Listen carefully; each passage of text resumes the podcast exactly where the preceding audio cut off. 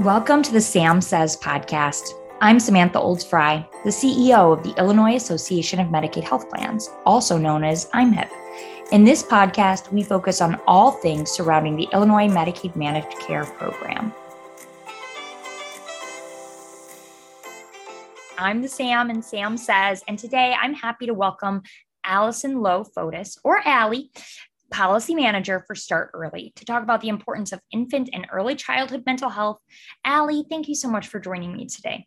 Thank you so much for having me. I love partnering with IMHIP. And we love partnering with Start Early and are really thrilled for this conversation as we sort of kick off highlighting behavioral health. And I think an area that we are, as a society, as a community, becoming more and more aware of is children's behavioral health. But often I think we think of that as adolescent behavioral health. But what we're actually going to talk about is infant and early childhood mental health, which of course lays that foundation for sort of that adolescent and adult behavioral health. And I just think it's not talked about enough, and there's so much to learn. And so, Allie, I'm thrilled that you're here to enlighten and inform our listeners. Thank you. Yes, I agree. I think most people, when they hear children's mental health, they think older school age kids, and it can be pretty confusing thinking about infants, toddlers, preschoolers have having anything associated with mental health. But they're humans, they're people, and we all mm-hmm. have mental health. And I think, you know, you have good mental health hygiene or, or you might be in you know might have a mental illness or you might be in a, a bad phase of life but we all have mental health regardless of age. And so can you shed a little bit more light on the importance of infant and early childhood mental health and your efforts?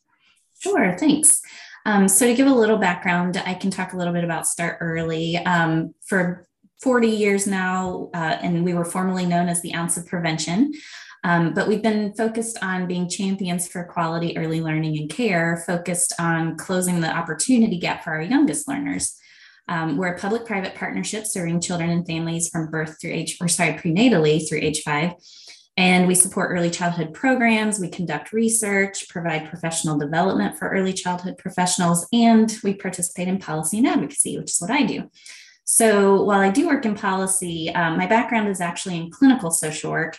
And I used to work directly in early childhood programs, providing uh, case management, then family support work, mental health consultation, direct therapy with kids and families, and program administration and reflective supervision before making the switch to early childhood policy and advocacy. But I really feel like that direct practice work really informs my policy and macro work. And so, to talk about what we're talking about today, infant and early childhood mental health, um, and just how important it is. And like I said, people are really surprised to hear those words all lumped together. Um, and it's often misunderstood, but it's actually really a simple concept. It's so much about promotion and that mental health, not mental illness. Um, and while it does include some things like, um, you know, challenges, it's really focused on the, the entire range of things. And it's really the foundation of all future development. And we all, as a society, kind of share ownership in helping our children grow. So, kind of the official definition of infant and early childhood mental health is that it's the developing capacity of the child from birth to five years of age to form close and secure adult and peer relationships, to manage and express and experience a full range of emotions, and to explore the environment and learn. And all of this is done within the context of family, community, culture. Um, a lot of people equate it with overall social emotional development or self regulation, but that's not entirely accurate um, because infant and early childhood mental health it addresses the needs and the strengths of the child, the needs and the strengths of the primary caregiver, and then the quality of that caregiving relationship. So these three things that come together. And this approach really focuses on these three domains and then the related environmental factors that really impact this system. It also honors a family's culture. So that's really about approaching the work with cultural humility, which is a combination of respect and appreciation. Um, and I really believe in the importance of supporting and promoting infant and early childhood mental health, which also includes supporting the mental health of the caregiver, the family, the community. Prenatal to the first three years of a child's life, it's really the most rapid and critical and vulnerable period of development in the entire human lifespan kids are learning and developing from the moment they're born. And that makes those early weeks and months of life among the most important for really building that secure relationship with parents and caregivers but also ensuring that that family has what they need to support healthy development. And so, what I really strive to do is really hope to create systems that support people, build community, and help people not just to live, but to actually thrive. Oh, Allie, I just love all of that. And I'm nodding. My our listeners can't see this, but I am nodding right along. Um, for our listeners, they know here at the Old Frey household, we have a a little one, an eight month old, and um, it's the most challenging time, right? It is. So, it's, it's the best and it's the worst. It's the it's the wonderful things and it's the hardest things and you can't do it alone. Every family needs support. Yes. And and you've got to i mean i just can't as a mom i just so fully appreciate and understand on the days that i'm worn out and that i am tired and that my mental capacity is at essentially 0 mm-hmm. our house is more stressed it's more tense it is nowhere near as um, ideal as when I put my oxygen mask on first. Yes. And I appreciate you bringing that up because life happens. You're not perfect all the time. And while you try to regulate your own self so that you can be there for your kids, it's not always possible. And um, one of my favorite quotes comes from a pediatrician, Ed Tronick, um, but he talks about there's a lot in infant and early childhood mental health about attunement, rupture, and repair. And he talks about life is messy, mistakes happen. The important thing is that the repair is there. And is there a repair and what kind is it? Because it's never a lost cause. You know, that's part of teaching a child that big things, big emotions happen, but they're still safe because there's still repair there. And um, we can always still be there for each other. And sometimes we just need to step away. We need a little break so that we can then repair. Yes, absolutely. And I love that. I always say I've also got a six year old, and I learned that he is learning the growth mindset um, through mm-hmm. seeing us continually strive to do better, even on the days that maybe we only brought 70% of our ability as opposed to mm-hmm. 100. And I know you got, you have written um, an article on the federal efforts around infant and early childhood mental health um, and, and, I, you know, bringing that clinical and the policy, you know, and braiding that together. Can you talk a little bit about about those efforts? For sure. So, President Joe Biden and his administration, they've really recognized the critical need for federal action supporting positive mental health kind of across the lifespan. But we've been really excited to see some things that are specifically focused on very young children, which hasn't historically happened. Um, so both the approved fiscal year 2022 spending package and then the latest budget proposal for fiscal year 2023 they really shine a significant and unprecedented focus on mental health. And the FY23 budget includes either new or increased funding for things like the Infant and Early Childhood Mental Health Grant Program, Project Launch, um, embedding early childhood development experts in health centers, the Community Mental Health Block Grant, the National Child Traumatic Stress Network, also screening and treatment for maternal depression and related disorders, and then the maternal health hotline, which was actually just launched on Mother's Day. And then federal legislation has also been introduced in Congress that would help meet the urgent need, health needs of families today. So there really is bipartisan support for very wide reaching and long lasting reforms that can create kind of this healthy foundation for all children starting prenatally.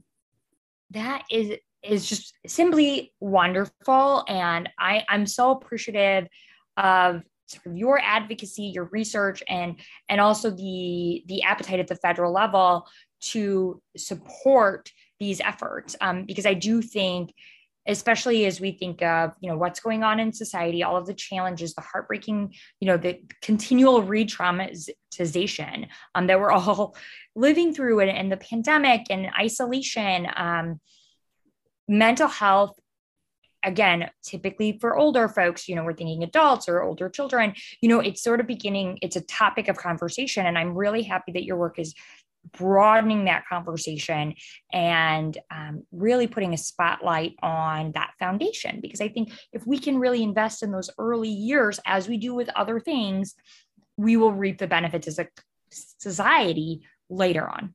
Yeah. And it's about, again, it's not about not addressing adult mental health or older children either. It's because, like I said, that relationship and that that system is is part of infant and early childhood mental health. So if the caregivers aren't well, then the children aren't well. And so it's like when we're funding and supporting adult and older child mental health, let's also not forget about that baby that's there too.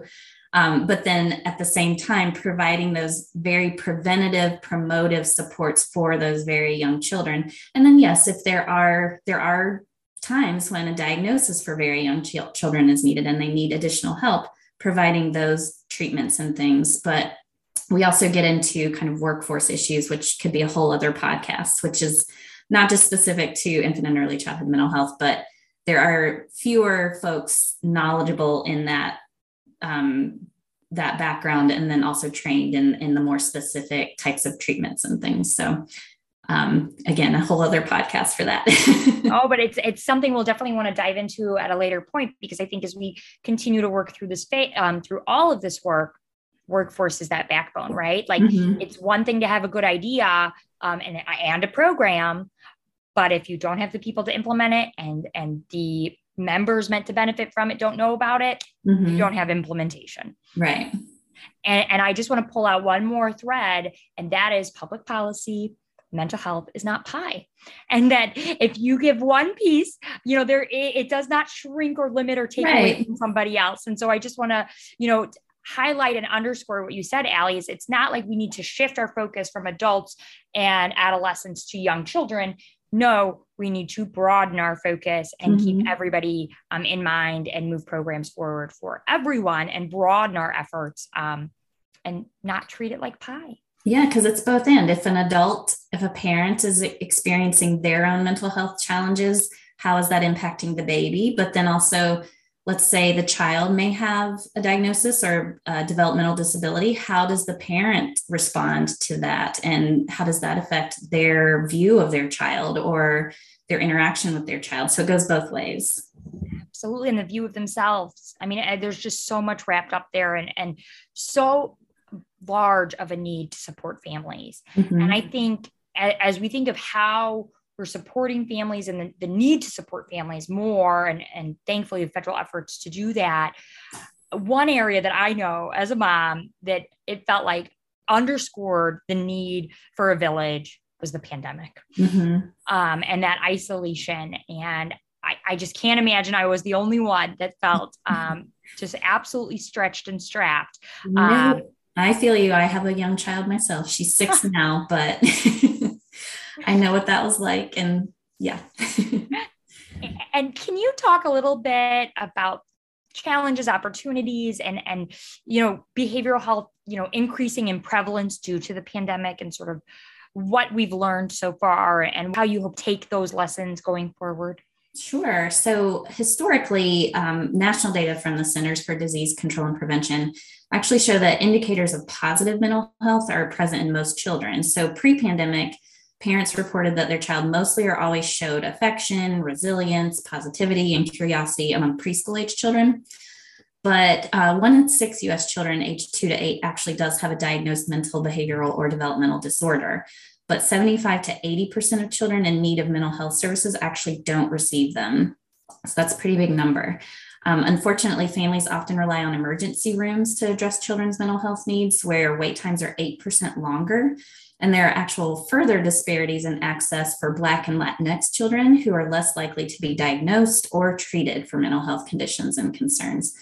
Um, this could be to, due to inequitable access to services, as well as kind of ongoing stigmas and perceptions of services, among other factors. And actually, psychiatric and behavioral problems among children of color, they often result in school punishment or incarceration, but rarely mental health care. And unfortunately, these statistics and disparities are pre pandemic. And as you said, you know, this is a new challenge that we're living in. And new reports from the CDC and the Surgeon General have highlighted major increases in adverse mental health symptoms among children since the onset of the pandemic. Um, there are lower rates of identification for young children, especially with disabilities. There are difficulties providing those services that they should be receiving, and many children are experiencing higher levels of social and emotional challenges um, both when we were isolated at home, but also in the return to school. Um, and not everyone has returned to school either. so um, it's a heightened period that we're living in. Um, a survey by Ann and Robert H. Lurie Children's Hospital of Chicago conducted about a year ago during the pandemic, it estimated that 70,000 toddlers and children in Chicago alone were showing mental health and behavioral health symptoms. But uh, there are actually a variety of strategies across the continuum. So, like I said, from promotion and prevention to intervention and then to targeted treatment that address infant and early childhood mental health. So, things like a tiered system of support within programs, parent child interaction guidance, developmental screenings for kids, caregiver mental health screenings, um, crisis intervention for families, and also dyadic therapies when those targeted treatments are needed. There are also statewide efforts to address children's mental health. So there's actually new funding for infant and early childhood mental health consultation and a tiered system of supports like the pyramid model to early childhood programs. So that's providing those extra like mental health supports to early childhood programs. There's also been legislation back in 2017, Public Act 100 105, that prohibited early childhood expulsion due to a child's behavior. And if you know anything about early childhood expulsion, again, there are disparities there. Um, it's a lot of implicit bias on interpreting kids' behavior of, of what's right and what's wrong. And um, it's usually older Black boys who are expelled from programs. Um, and so that legislation was introduced to try and address some of that. There was also Public Act 101 0654, which was spearheaded by the Black Caucus last year. And it does a lot of things. There are very many pillars, but one of the things in there um, requires behavioral health clinicians working with children under age five to actually use a developmentally appropriate diagnostic and assessment and billing system if a diagnosis is needed. So that is the Diagnostic Classification of Mental Health and Developmental Disorders of Infancy and Early Childhood. Very long word for basically the DC zero to five. That's what we call it. And that's the uh, basically the DSM for young children. And so that legislation is asking um, that clinicians use that when they're diagnosing a child zero to five. And then you can actually use a crosswalk to um, crosswalk to the ICD 10 codes so that clinicians can bill for it. And there are, this is very new, lot, very few people know about the DC 0 to 5, but because of the legislation, we're also as a state trying to introduce more trainings to get more clinicians trained in it. And then also um, provider notices so that people know how to actually bill for it. And then also this year, the governor launched the Children's Behavioral Health Transformation Initiative. So that's really exciting to see. Um, so basically, all of this to say is that the good news is that you know adverse childhood experiences they actually don't dictate the future of the child. You know, a, a child responds differently to all different situations. They also don't respond the same way in at different points in times. It's fluid, but it doesn't necessarily dictate the future of, of that child. There's a huge opportunity everywhere in early childhood. That's that's the great part about it too. And so we really have to be strengths based in our approach and really focus on those protective factors because even when there are risk factors present, there are going to be some protective factors that we can build off of. And the single most common resil- resilience factor for kids is at least one stable and committed relationship with a supportive adult. And that can be anyone, that can be a parent. You hope it's a parent, but it, it can be any caregiver, it can be a teacher, it can be you, you know, you're an aunt, an uncle, whoever. And you don't have to be a clinician to do infant and early childhood mental health work. Um, you know, it's those simple interactions. So, playing with a young child, looking a baby in the eye, soothing them when they're crying, you know, describing a toddler's emotions to them so that they really begin to understand what these big feelings are and can put words to them. Those simple things that really foster that attachment and, and development. But we also need to look at that macro level within our systems, not just on an individual level. So, you know, as we work to bolster that mental health system by reducing stigma of the mental health challenges and, and also improving access to care and closing those race based disparities, we really need to use a very multi pronged approach. So, pulling in a variety of non traditional providers and supports because you know programs staff and those families they really need to be equipped with the best tools and supports to be able to promote that mental health of, uh, and well-being of those very young children and yes provide the interventions when appropriate and then you know those targeted treatments when needed. So much there and i love all of it Allie and i love that there's like another podcast completely to still dive further. Um, but what i want to pull out um, before we wrap up is just sort of underscore what you said about that one positive adult relationship. Because I think as we look over, or maybe it's just me, but as I look past the last few years, as I look at all of the challenges, I'm always, you know, it can feel overwhelming. Mm-hmm. But there is something we can do as individuals. As individual adults, we can be those positive adults in children's lives, whether they're their own, own children, our nieces or, and nephews, our children's friends, um, the neighbor, but you know, just be a positive, warm adult looking babies in their eyes, smiling, helping everybody, as you know, children navigate emotions as we all have big and small ones. Mm-hmm. Um, I, I think that is an actionable item we can all do. So if you're feeling overwhelmed by all, there's, it's nice to know there's something we can do to make a difference. Yes. And with that, I think it's a perfect place to end. Allie, thank you so much for this amazing conversation, for joining us, for um, enlightening us and informing us, and for hopefully committing to come back and talk to us more about workforce issues. Yeah, thank you so much for having me because I love talking about this. And the more we can increase awareness of the importance of that mental health of very young children and yes, how overwhelming it is, but also how easy and simple it is too. Um, the more we can increase awareness, you know, among our families and communities and programs and our practitioners, you know, the more these these little kiddos can can thrive and be the best they can be. Right. I love it, Allie. Thank you so much. And to our listeners, to learn more about what I'm Hip is doing and to listen to other interesting podcasts like this one, we encourage you to visit our website at imhip.net. And don't forget to like and follow us on Facebook, LinkedIn, and Twitter. I'm Samantha Olds Frey, the Sam and Sam Says. And as always, thank you for joining us. And until next time, be well and stay safe.